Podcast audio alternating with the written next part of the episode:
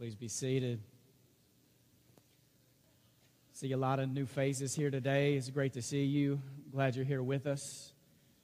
Armani, thanks for uh, the word, the sermon you brought last week. Um, man, such a faithful word, and thank you for stepping in this morning again for Kip. Armani is going to be here all summer with us as a preaching and a worship intern, so you'll be seeing a lot of him. Thank you for your giftedness and your love for the Lord. It's already blessing our church.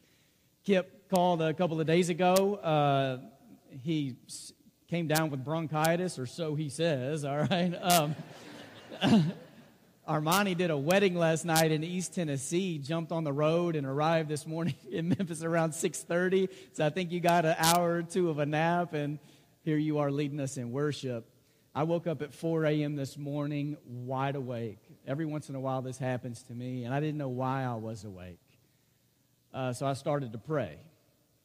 If God wakes me up in the middle of the night and I can't go back to sleep, a lot of times I feel like it's for a reason. There's, uh, so I just started to pray. A prayer that I've been praying over this church, over you for the last week, is from Psalm 67. And in Psalm 67, it says that uh, may God's um, grace be upon us, may his face shine on us, so that the world can know about the powerful deeds of our God. So I just started praying that over you and over us that God would be gracious to us and that He would bless us and that He would make His face shine on us so that His power could be known in the community right here around us and beyond. And I kept praying because I was awake and I wasn't going back to sleep. So I jumped out of bed and I went and brushed my teeth because the Bible does talk about offering up a sweet aroma, right? and my prayers became more intense. And then, um, for some reason, I thought, I'm awake. Let me see what's going on on Twitter, as if there's a lot of news around 5 in the morning. I started scrolling through Twitter when I came across this mass shooting that happened in Orlando this morning at a club.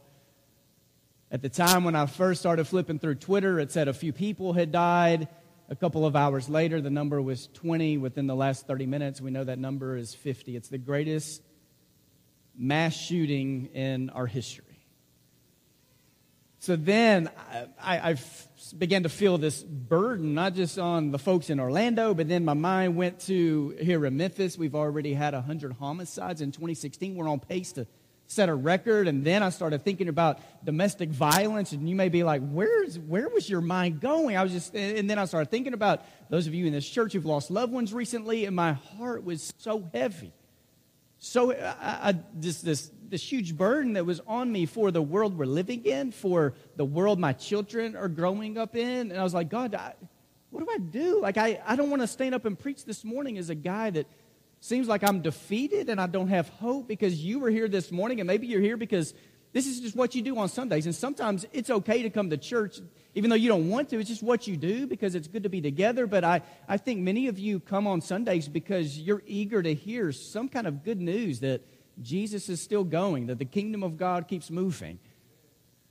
And so I was asking God for a word, and this does not happen to me all the time, but I felt the Lord say, You need to open up your Bible. I got a word for you this morning. I opened up Ecclesiastes. I haven't read Ecclesiastes in so long. I started reading Ecclesiastes. It's 12 chapters. I got to chapter 11 and verse 10. And it was like the finger of God just landed on this one verse where it said, Banish anxiety from your heart and cast off the troubles of your body. So I meditated on that for a while and rolled out of bed and got dressed, and here we are this morning. Um, there are times where I start thinking about what is going on in the world and how prevalent evil is. And what I need to do is I need to close my eyes and take a step back and be reminded of who God is and who He has always been and what His mission is. And then I start thinking about all the things God is doing right here in Memphis and beyond which got me thinking, even this past week at, at work camp. Work camp's been going on in Memphis since, I think, 1989, so just over 25 years, where they celebrated this past week that they have now painted 801 homes in the Memphis area. Isn't that good? Isn't that good?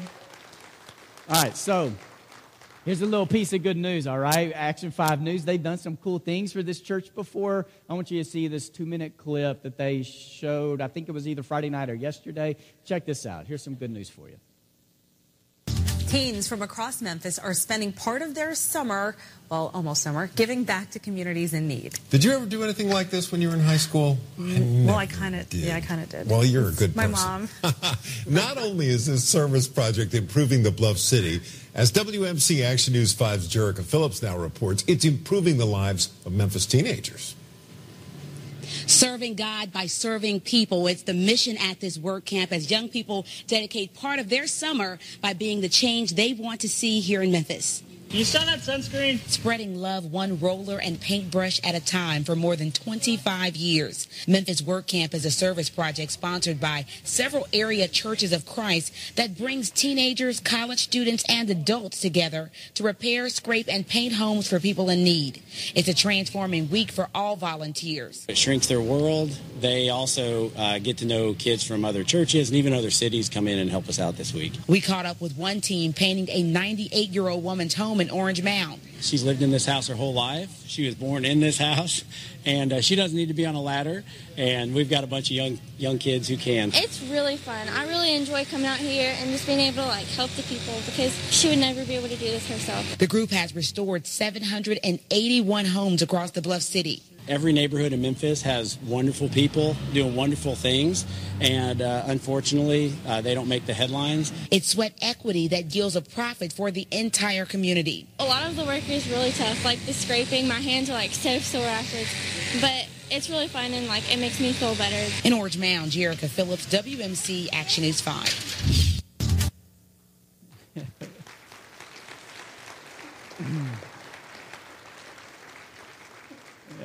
Isn't that cool? And Jim Hinkle was made for the camera, right? Dude was just made to do videos. I love it. So good. All right. Uh, I, so I, I plan out sermon series months in advance. Last November, December, Justin Archery and I uh, sat down and I kind of walked him through what I was hoping to do in 2016. So uh, I laid this plan out before the elders. Um, and here we are. I want to start a new three week series today. And let me get after it, kind of going like this. Um, our world is changing at a pace that is faster and quicker than ever before communication, technology, medicine, information. Uh, It is changing at this fast pace where some of you wonder, how can I keep up with all of this? And some of you are too, so tired of trying to keep up, you've given up trying to keep up. Am I right? So, so much is changing. Uh, churches are changing, culture's changing, nations changing. There are laws that have been in place for years that you thought they would never change. And now there, there seems to be laws are changing or laws are being redefined, and there, there's so much happening. I remember back in the 80s when my family would go on family vacations. We could, uh, if, and back in the 80s, we were in that family that no matter where we were, we found a place to go to church on Sunday morning, Sunday night, and Wednesday night. Did you grow up in families like this? So even if we're in South Dakota or the trip we took to Yellowstone in Montana, we found somewhere to go to church. And it didn't seem, it, it seemed like anywhere we went to church, whether it was Texas, Montana, Tennessee, every church looked the same. They looked the same, they smelled the same, they sounded the same, they sang the same songs. Like everything seemed the same. But now you fast forward 25, 30, 35 years, and, and churches have changed, culture's changed, America has changed. And the question I want to keep coming back to today is the question I think we have to keep in front of us. What does it mean to be a faithful church in the midst of a changing society? What does it mean to be a faithful people of God? Because one response can be that we shrink back and we give culture in the world the stiff arm and we sink into our safe community where we hang out with only Christians and then we use verses like bad company corrupts good morals uh, and phrases like that to keep us in safe Christian community where we only hang out with Christians and we get away from the world because we don't know what the world is really up to.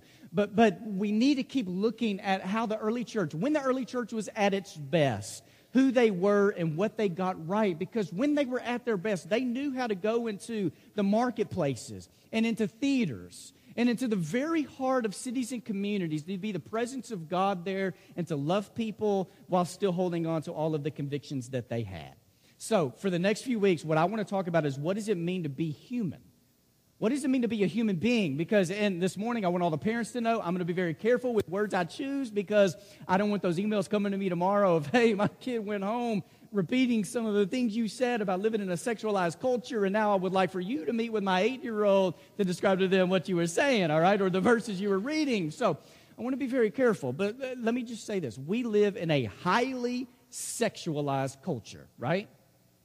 And this can leave you confused and complexed and fearful and angry and not really sure what it means to be Christians in this culture anymore um, you check out at Kroger or Walgreens or a gas station, and I want my boys, I want their eyes looking at the ground. Like when we're at a Grizzly game and the Grizz girls come out, it's like, look down, all right? I don't, I don't want you seeing magazine racks because people don't wear much anymore. There's so many billboards that it's just in front of you, all these images. And now there are conversations in our culture that are prevalent about who gets to redefine marriage, and marriage has been redefined, and, and, and what's going on with Target, and uh, Uh, who gets to use what bathrooms. And, and, the conversation goes on and on and on. And it can leave you, and I think these are emotions that would describe where some of you are today angry, confused, bitter, and fearful. Maybe fearful for yourself, fearful for your kids, fearful for your grandkids. What kind of world are they going to grow up in?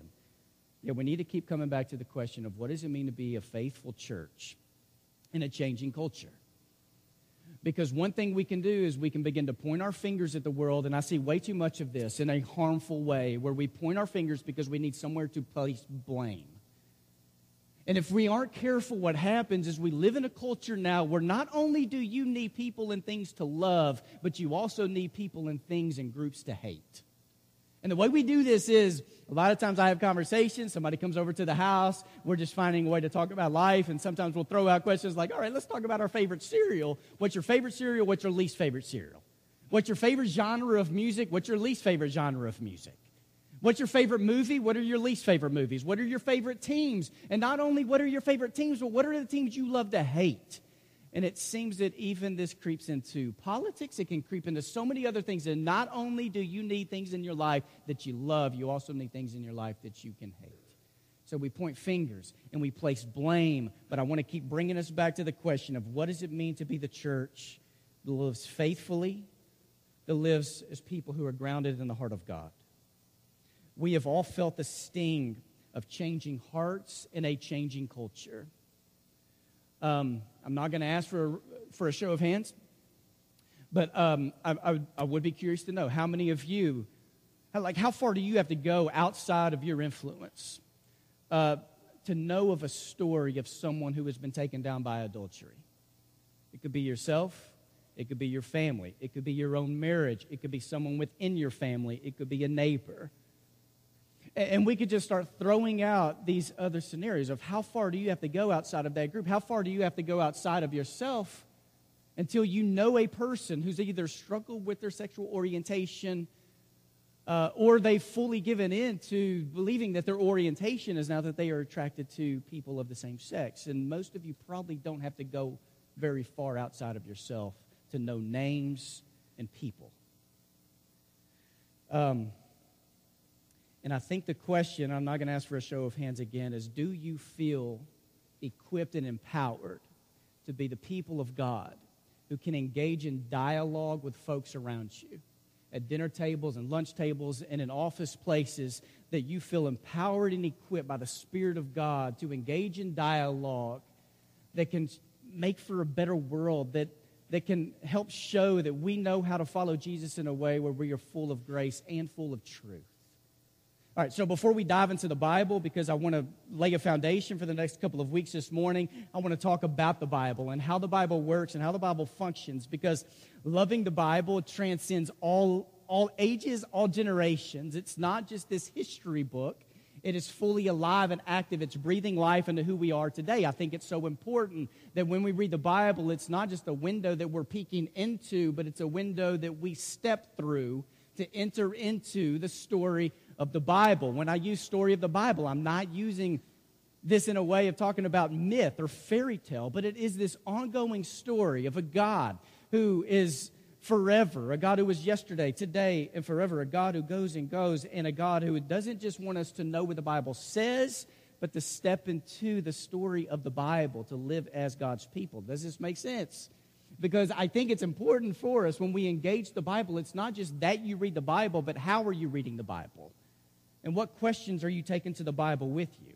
So, two things I want to take care of before we dive into uh, Scripture this morning. One uh, is um, God does not need you to defend him. God does not need, uh, I think there are some people living today, and I, and I talk to these people and I see these people, especially on social media, where it's as if they feel like the gift God has given them is to be God's attorney. Like God needs someone to defend them. So there are people who are like, God, don't worry, I got your back. I'm going to take care of your truth. Watch what I'm going to do right now on social media. Like we are going to defend God. God doesn't need you to defend him. God needs you to be faithful to him. God needs you to love him. All right, secondly, the ultimate desire of God for you is not for you to be happy. I've heard this lie in my office, at breakfast, at lunch. People who are making decisions in their lives that are destructive, yet what they use is this framework of God just wants me to be happy. God's desire for you is not your happiness, it is faithfulness. God's desire is for you to dive into his mission with everything you got, not for you to be happy. Now, open your Bibles to Genesis chapter 1. Okay? Uh, here are three questions, and let me just let's place these on the screen. I want you to see these three questions because here's what we're going to talk about over the next few weeks, okay? What do we think about ourselves? And I want to talk about that today. Uh, what do we think of other people? And what does it mean for the church to properly and faithfully engage culture? Now, a healthier way to say this, and the frame this theologically is, if you go to that next slide, is uh, just in a little different way. What does God think of us? And I want that to lay a framework for this study because anytime we talk about what it means to be sexual beings, what we're talking about is what does it mean to be human beings? All right, so the second thing I want to talk about, come back next week, is um, what does God think about other people? And thirdly, how does God want his people to engage culture? So we're going to have a conversation about Christ and culture. To begin with, I want to go all the way back to the very beginning. This is helpful for me. Anytime I'm faced with conversations that are stretching me, pulling me, confusing me, challenging me, it's good for me to sit back and think, okay, what do I know to be true about God? What are those things that I know without a doubt I'm banking on these specific, concrete things to be true? And it's good for me sometimes to go all the way back to the very beginning. Now, I love the creation story. I love Genesis 1 and 2. And not just because um, I want to get in the conversations about young earth and old earth, and, and those are conversations that are to be had in other places, but I, I love reading Genesis 1 and 2 because I think it teaches us so much about the heart of God and who God is. So when you open up your Bible to the creation story, and I've taught you this in the past, it's been a few years ago, but I think it's so cool how God created. I was teaching my boys this the other day, okay, and they got it. So if my boys could get it, I think you could too, all right? That, that the first three days of creation, what God does is He creates big space, and day four, five, and six, the next set of three, God fills the space He created on days one, two, and three. For instance, for example, all right, day one, what God does is He separates darkness and light. So there's light and darkness. On day four, what God does is He fills light and darkness with the sun, the moon, and the stars. All right, so on day two, what God does is He separates sky and water.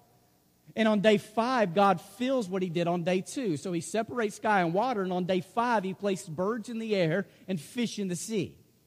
On day three, God creates land out of water. On day six, he fills what he created on day three. That he creates land and water, and now on day six, what he does is he puts animals on the earth and he also puts human beings on land.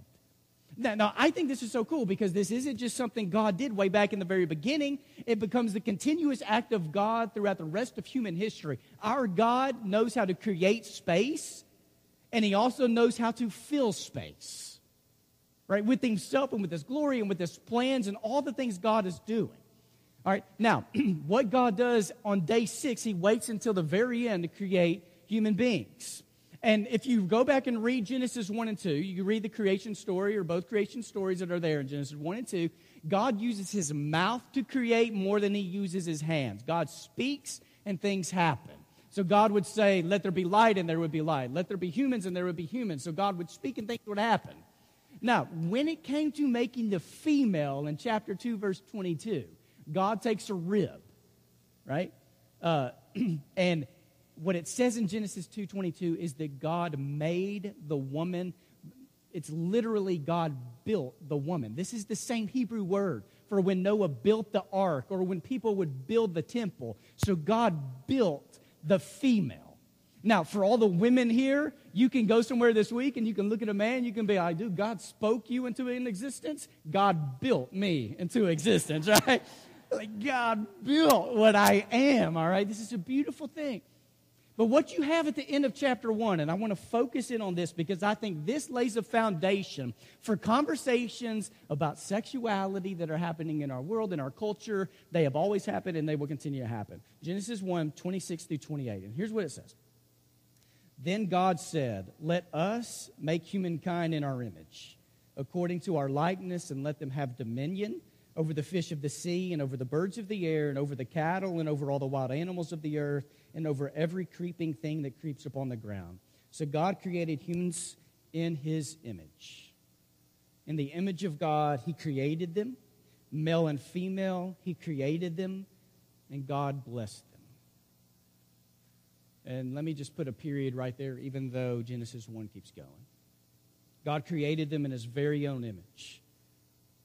Um, if you read this, being human is not a bad thing. Being human is good. Being human is that we were made in the very image of God.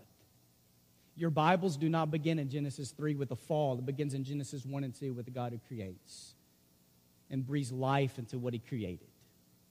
And this phrase, image of God, is a phrase that continues throughout the rest of Scripture. So it wasn't that God created us in his image, and then the fall happened, and then we're no longer image bearers. We're no longer people who bear God's image. Genesis 5 1 continues talking about what it was like to be made in the image of God. Paul picks up on this language and uses this language that we are those who reflect the image of God. Now, this can confuse some people because you have never seen the exact what God looks like. So it's hard for you to even know. But what we find in the very beginning is God thought so much of human beings that he created and made us in his very own, image. So there is, there is value in what it means to be human.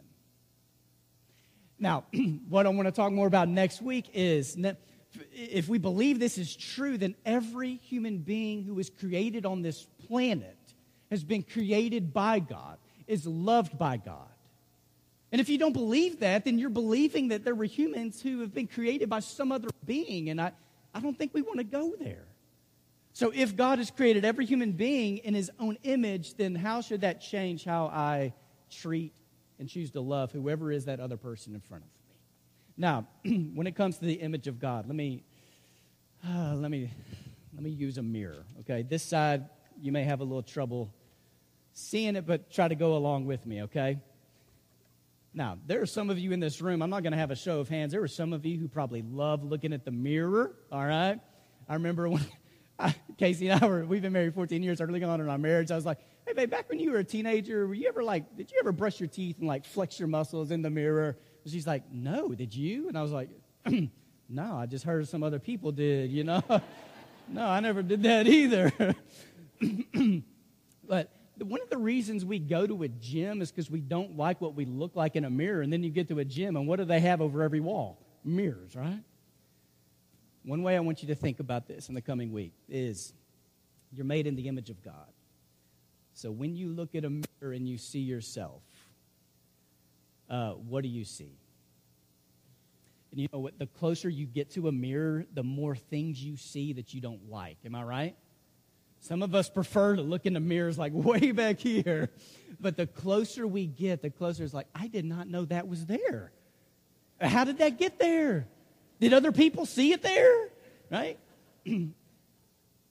think about this with God. Some of us like to keep our distance because the closer we get, the more God points out things that may need to change. And the closer we get to God, the more we see the image God wants us to live in.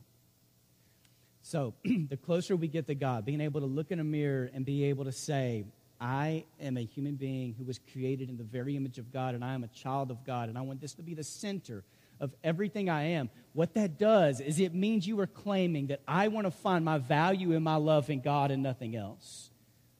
Because there are too many humans who are trying to find love and value in all the wrong places and in all the wrong things.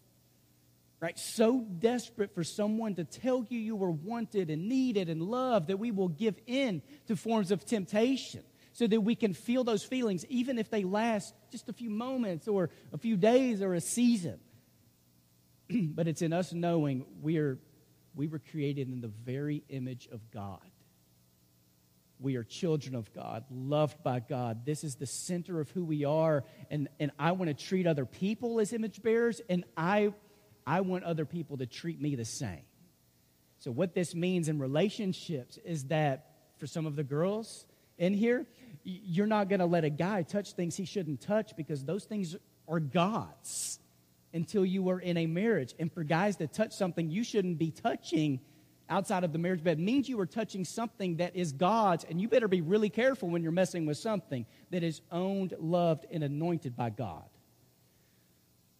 so, um, was at a church camp my freshman year, learning this lesson about looking in a mirror and seeing our reflection and believing we're made in the image of God. Uh, it was after my freshman year of high school, and uh, my teacher was a guy named Mike. And what Mike did is he had this, he said, I, I need a volunteer who will stand up in front of the class, and we're going to wrap you with toilet paper. And me and all my guy, all my friends were like, yeah, man, we, I want to be wrapped in toilet paper. And he picks this girl who was a really quiet girl. And we're like, dude, she's no fun. Let us do it, right? So he gets this girl in front of everyone, wraps, and we got to wrap her in toilet paper. So you probably know where this is going. This is like that whole thing with caterpillar uh, being wrapped, and then the caterpillar is supposed to be set free and becomes a butterfly. so we wrap her until you could not see anything. We tore a little hole around her nose so she could breathe, all right? She's covered in toilet paper.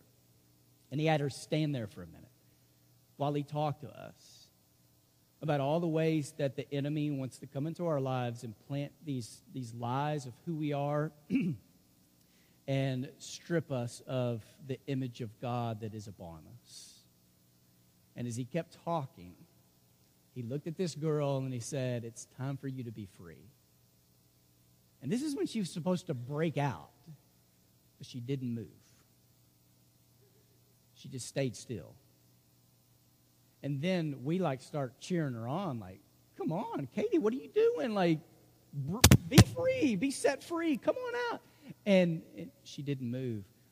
But then we heard a sniffle, which turned into a cry. And now this girl's weeping.